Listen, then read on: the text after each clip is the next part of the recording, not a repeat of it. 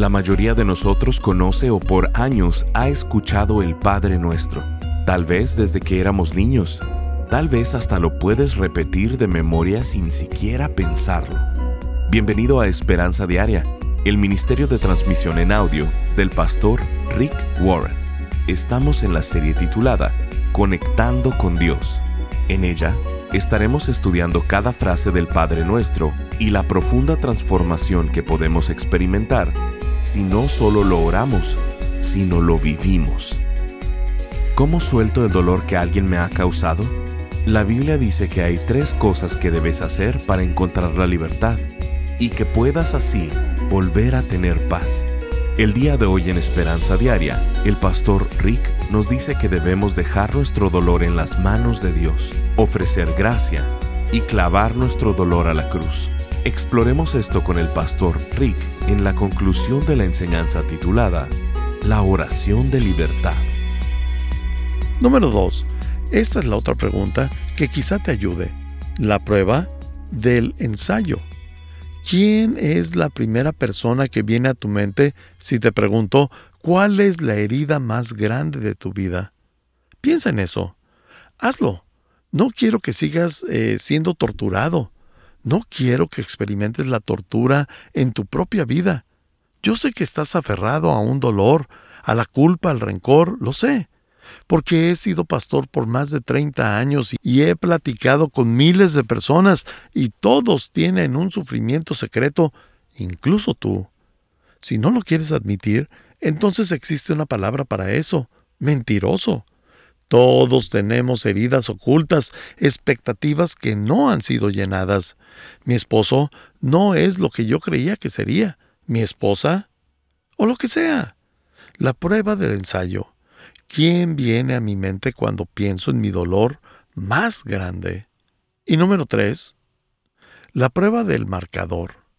¿Hay alguien a quien le lleves la cuenta? En otras palabras, lo volvieron a hacer y llevas la cuenta en tu mente para que en cuanto tengas la oportunidad les puedas decir, hiciste esto y me hiciste aquello, y tienes una báscula imaginaria en tu mente entre la culpa y la acusación, y cada vez que hacen algo lo pones en la parte de la acusación para recompensar tu culpa. ¿Sabías que la Biblia nos dice en Corintios que el amor no lleva cuenta de las ofensas? Un hombre estaba platicando con su amigo y le dijo, Anoche llegué a casa y tuve una pelea con mi esposa. Y se puso histórica. El amigo le responde, ¿querrás decir histérica? No, histórica. Me recordó todo lo que he hecho mal. a eso se le llama llevar el marcador. ¿A quién le llevas una lista? Lo volvieron a hacer. Lo perdono, pero no lo olvido. Eso es llevar una lista, es llevar el marcador. Aquí tienes la siguiente prueba. En esta, me gustaría que pudieras escribir por lo menos el nombre de una persona. Es la prueba del recordatorio. ¿Alguna vez has reaccionado a alguien porque te recuerda a alguien más? Esto es uno de los problemas principales del matrimonio, porque muchas veces traemos resentimientos sin resolver y heridas sin resolver al matrimonio, y desahogamos toda esa energía encima de nuestros cónyuges. No es justo. Tu pareja no es tu papá. Tu pareja no es tu mamá. Tu pareja no es alguien que te lastimó en el pasado. No es justo. Pero cuando encuentras a alguien que siempre te hace reaccionar negativamente, es porque te recuerda a alguien más. Y esa es una señal de que lo necesitas liberar. ¿Cómo suelto mi dolor? Teniendo en cuenta los nombres que escribiste en la lista. Quiero enseñarte cómo soltar a esas personas, quien sea que es o quien sea que haya sido. La Biblia dice que hay tres cosas que debes hacer para liberar tu dolor, para encontrar la libertad, para que puedas así volver a tener paz una vez más, y que esa persona ya no te moleste. Tres cosas. ¿Cómo suelto mi dolor? ¿Qué hago con mi enojo contra esa persona? Número uno, se lo dejo a Dios. ¿Qué significa eso? Lo que quiere decir es que dices, muy bien Dios, no voy a tratar de ponerme a cuentas, dejaré que tú tomes el control. Dejaré que tú te encargues de hacer justicia. Dejaré que tú hagas lo que tengas que hacer y yo renuncio a mi derecho de ponerme a mano. Tengo el derecho de ponerme a mano con una persona que me lastimó, pero no lo haré. La Biblia dice esto en Romanos 12:19. Nunca tomen venganza. Dejen que se encargue la justa ira de Dios. Pues dicen las Escrituras, yo tomaré venganza, yo les pagaré lo que se merecen. Además, ¿quién tiene mejor armamento para hacer justicia? ¿Tú o Dios? ¿Quién puede poner el tablero empatado de una mejor manera? ¿Tú o Dios? Yo digo que Dios. Si tengo que escoger entre yo tomar represalias o dejar que Dios sea un Dios de justicia, dejaré que Dios sea un Dios de justicia y se lo dejo todo a Dios. Déjame decirte lo que no es perdonar. Perdonar no es la restauración instantánea de la confianza, para nada. El perdón es instantáneo, pero la confianza deberá ser reconstruida con el tiempo. El perdón está basado en la gracia. La confianza se construye con trabajo. Te ganas la confianza, no te ganas el perdón. El perdón se construye con gracia. La diferencia es que mucha gente no quiere perdonar porque cree que si perdona, tiene que confiar en las personas una vez más. Tengo que confiar en ellos otra vez. Y no, esa es la gran diferencia. Déjame decirlo nuevamente. El perdonar a alguien no quiere decir que tienes que confiar en ellos. Quiere decir que se deben ganar esa confianza. Si una mujer está siendo abusada, maltratada, golpeada por su esposo y ella lo corre de su casa, ¿qué sería lo correcto? porque nadie tiene que aguantar ese abuso. Y le dices, corrige tu vida. Si él regresa y dice, lo siento mucho, ¿me perdonas? Lo tienes que perdonar. Esa parte no es opcional, pero ella no tiene que dejarlo regresar a casa aún. Perdonarlo es instantáneo. No se lo merece. ¿Y por qué perdonamos? No es porque esa persona lo merezca, Perdonamos porque no queremos cargar con la herida, no queremos cargar con la tortura o ser atormentados. No perdonas porque se lo merecen, perdonas por tu propio bien para sí, no cargar con el dolor. Ella dice, está bien, te perdono. Él dice, ¿puedo regresar a casa? Ella dice, no. Ese es otro tema diferente. Eso tiene que ser reconstruido. El perdón no es la restauración de la confianza, el perdonar no quiere decir que continúas con la relación sin ningún cambio. Si alguien está en una relación y su pareja, su esposo, su esposa o quien sea, novio o novia, y están teniendo una batalla con drogas o con el alcohol o cualquier otra cosa similar, ellos son los que se equivocaron. Y ellos dicen, ¿me perdonas? Sí, sí te perdono. Ellos preguntan, ¿podemos regresar las cosas como eran antes? La respuesta sería no. Así no se hacen las cosas, para nada. El perdón y la restauración de una relación son dos cosas diferentes. El perdón es solo tu parte, ya sea que respondas o no, ya sea que lo hayan pedido o no, ya sea que hayan reconocido que lo necesitaban o no, perdonas por tu propio bien. La restauración de una relación requiere más que el perdón, requiere arrepentimiento, requiere restitución y requiere reconstruir la confianza. Y eso puede tomar mucho tiempo. No son la misma cosa, pero mucha gente cree y dice, yo no puedo perdonar porque eso quiere decir regresar a lo que fue antes. No, para nada. Se lo tienes que dejar a Dios. ¿Cómo dejo ir mi dolor? Se lo dejo a Dios. Número dos, lo sano con gracia. Queridos amigos, la única cura para sus corazones lastimados, la única solución para sacar a esta persona de la mente que ya no te controle, que por cierto, si aún sigues aferrado al resentimiento, ellos te están controlando. ¿Alguna vez has dicho, me haces enojar? Lo único que estás admitiendo en ese mismo momento es que te están controlando. Escucha esas palabras, me haces enojar. Tú tienes la habilidad de controlar mis emociones, le estás diciendo. Cada vez que dices me haces enojar, estás admitiendo que te están controlando. La única manera que logras que esta persona salga de tu mente y de tu corazón y que ya no te controle más es sanándolo con gracia, con la gracia de Dios. En Hebreos 12:15 podemos leer lo siguiente, Cuídense unos a otros para que ninguno de ustedes deje de recibir la gracia de Dios. Aquí nos dice que si Dios nos otorga gracia y perdón, tenemos que ofrecer lo mismo a los demás. Y continúa el verso diciendo, tengan cuidado de que no brote ninguna raíz venenosa de amargura. Todos conocemos a gente con espíritu amargo, con amarguras en su corazón. Y el verso termina diciendo, la cual los trastorne a ustedes y envenene a muchos. ¿Conoces alguna familia donde la amargura de la madre haya envenenado el resto de la familia? ¿Han conocido alguna familia donde el padre haya contagiado de amargura al resto de la familia? Claro. Él nos dice en el versículo que la amargura es contagiosa y de hecho la amargura se puede convertir en algo generacional y alguien tiene que romper esa cadena y espero que seas tú. Los padres son amargados porque sus padres fueron amargados, porque sus padres tenían amargura. Tenemos que romper esa cadena y existe una sola forma de romperla, sanándola con gracia.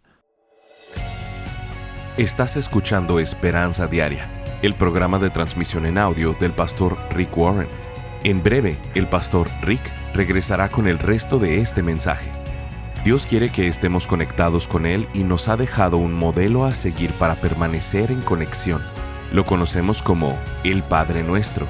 Durante esta serie titulada Conectando con Dios, el pastor Rick desmenuza esta famosa oración mostrándonos siete que son el inicio para una renovación, restauración, avivamiento, despertar o recuperación. Estas son la oración de conexión, la oración de rendición, la oración de dependencia, la oración de limpieza, la oración de liberación, la oración de libertad y la oración de la realización. Siete frases que cada una son respuesta a las siete cosas que más nos estresan en la vida, las que más conflicto nos causan, los problemas, lo más difícil y complicado que tenemos en la vida. Al comprender el Padre Nuestro, no solo orarlo, sino vivirlo, nuestra vida entera cambiará. Queremos invitarte a ser parte de este ministerio económicamente. Contribuye con cualquier cantidad y únete al esfuerzo de esperanza diaria en llevar las buenas noticias de Jesucristo al mundo hispano. Para contribuir, llámanos al 949-713-5151 o visítanos en pastorricespañol.com. Esto es, al teléfono 949 713-5151 o visítanos en pastorricespañol.com. Como muestra de nuestro agradecimiento, te enviaremos esta serie de seis enseñanzas titulada Conectando con Dios, en formato MP3 de alta calidad, descargable y sin anuncios. Si quieres hacerle saber al pastor Rick la manera en que estas transmisiones han tocado tu vida, escríbele a esperanza.pastorrick.com. Ahora escuchemos al pastor Rick con el resto del mensaje del día de hoy. Número 2. Lo sano con gracia.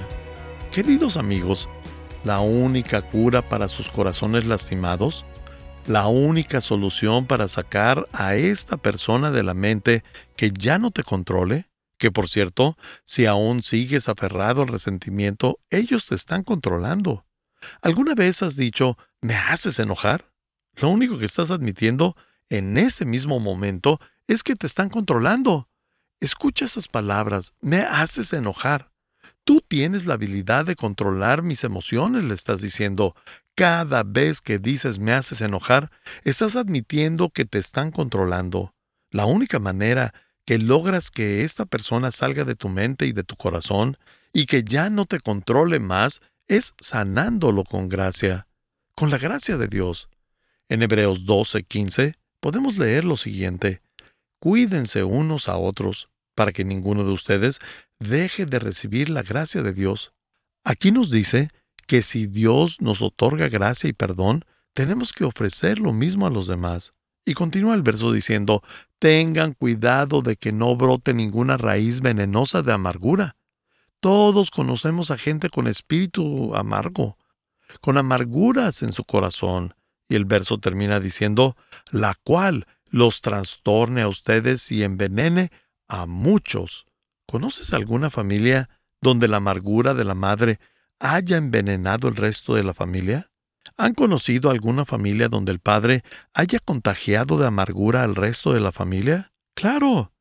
Él nos dice en el versículo que la amargura es contagiosa, y de hecho, la amargura se puede convertir en algo generacional, y alguien tiene que romper esa cadena y espero que seas tú. Los padres son amargados porque sus padres fueron amargados, porque sus padres tenían amargura. Tenemos que romper esa cadena, y existe una sola forma de romperla, sanándola con gracia. Si ustedes no toman la gracia de Dios para sus vidas, la vida los hará unos amargados, porque no sé si ya te dice cuenta de esto o no, pero la vida no es justa, no lo es. Dios nunca dijo que sería justa. La Biblia nunca menciona que sería justa. De hecho, la vida es muy injusta. ¿Por qué? Porque el pecado está en el mundo. Vivimos en un mundo quebrantado. No estamos en el cielo aún. Esto es la tierra y la vida no es justa. Por eso, creo en el cielo y en el infierno. Un día Dios va a poner todo a mano. La gente malvada se sale con la suya todo el tiempo. Lee el libro de Eclesiastés. Ahí se habla sobre la vida injusta. Si no aceptas la gracia en tu corazón, crearás amargura. Aquí te dejo una pregunta importante. ¿La persona o los nombres que escribí en esta hoja de papel, ¿es justo que esa persona no tenga que pagar ningún tipo de consecuencia? ¿Es justo que esta persona o personas se salgan con la suya? Me lastimaron. ¿Y no tienen que pagar por eso? ¿Eso está bien? Lo que quiero decir es, ¿el perdonar es justo?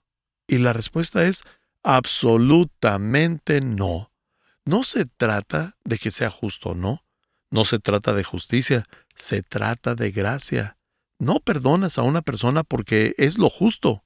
Perdonas a esa persona porque es lo que se debe hacer y porque no quieres que tu corazón se llene de veneno. No quieres que tu corazón siga sosteniendo el dolor y el odio.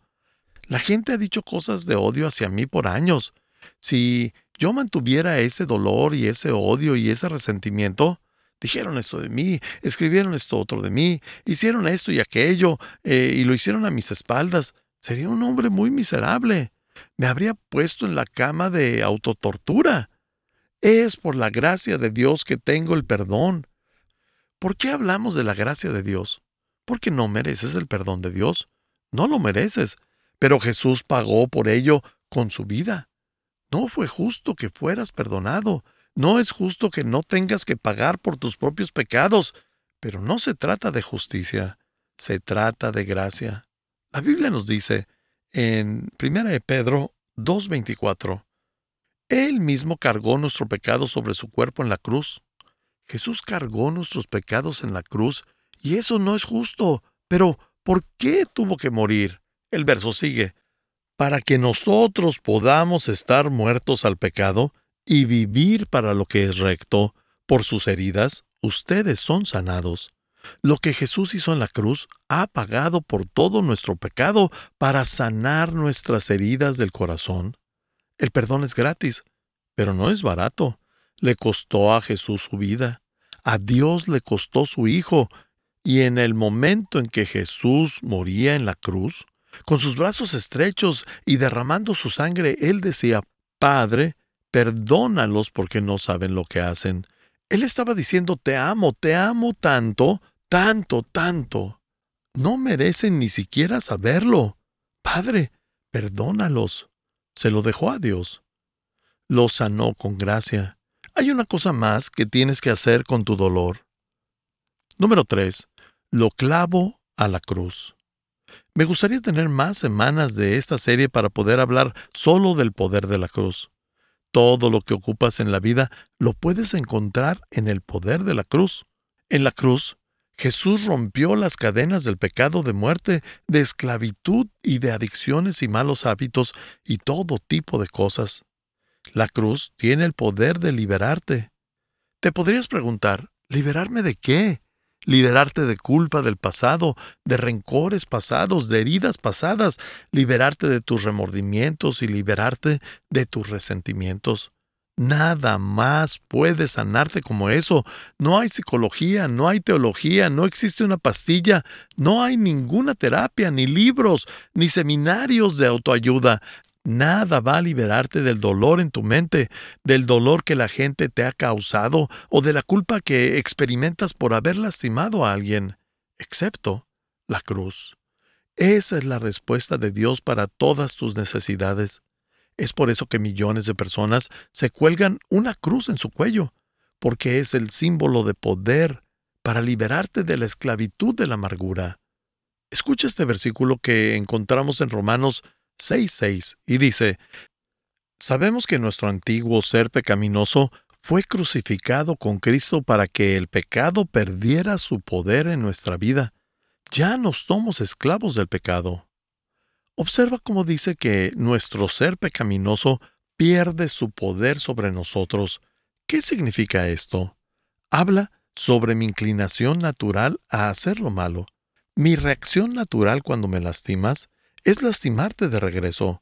Mi inclinación natural cuando haces o dices algo malo sobre mí es decir algo malo de ti y no dejarlo ir y nunca perdonarte. Todas esas cosas a las que por naturaleza me inclino empeoran todo. En Colosenses 2.14 podemos leer, Él anuló el acta con los cargos que había contra nosotros y la eliminó clavándola en la cruz. Podemos romper con la esclavitud de la amargura, de la culpa, del resentimiento, de la preocupación, y ya no seremos esclavos de ese recuerdo doloroso. Seremos perdonados, Déjame preguntarte algo muy importante. ¿Qué tanto quieres ser sanado de esa herida? ¿Qué tanto deseas dejar ir eso? ¿Quieres seguir aferrado al dolor y convertirte en alguien amargado o un enojón? Quizá ya sea muy tarde para alguno de ustedes. ¿Cuánto te gustaría ser liberado de ese dolor? ¿Ya estás cansado de continuar así? Ya lo he vivido mil veces en mi mente o cien mil veces. Cada vez que lo pienso me vuelve a lastimar. Aquello que hizo mi padre, lo que me hizo mi hermano, lo que hizo mi madre, lo que me hizo mi esposo, cada vez que lo recuerdo, aún me lastima. Quiero que hagas esta oración ahora mismo. Quiero que pienses en el nombre o los nombres que escribiste en esta hoja, en esta hoja en blanco, o que los escribieras. Y haz esta oración. Me gustaría que hicieras esta oración en voz alta. Hagámosla juntos.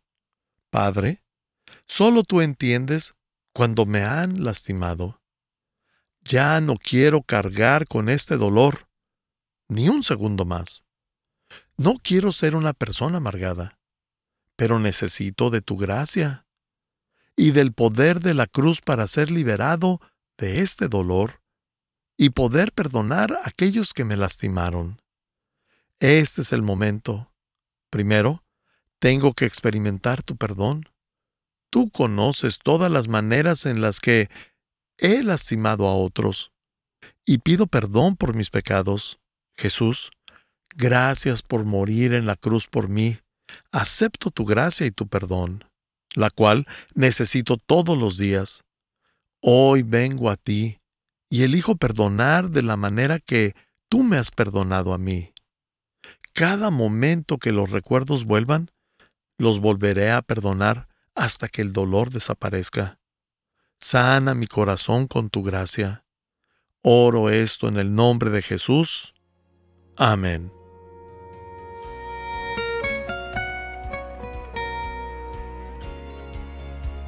Gracias por acompañarnos. Si quieres mantenerte en contacto con el pastor Rick, visita pastorricespañol.com y síguelo a través de sus redes sociales. Y si quieres hacerle saber la manera en que estas transmisiones han tocado tu vida, escríbele a esperanza.pastorrick.com. Sintonízanos en nuestra siguiente transmisión para seguir buscando nuestra esperanza diaria en la palabra de Dios. Este programa está patrocinado por el Ministerio de Esperanza Diaria y por tu generoso apoyo financiero.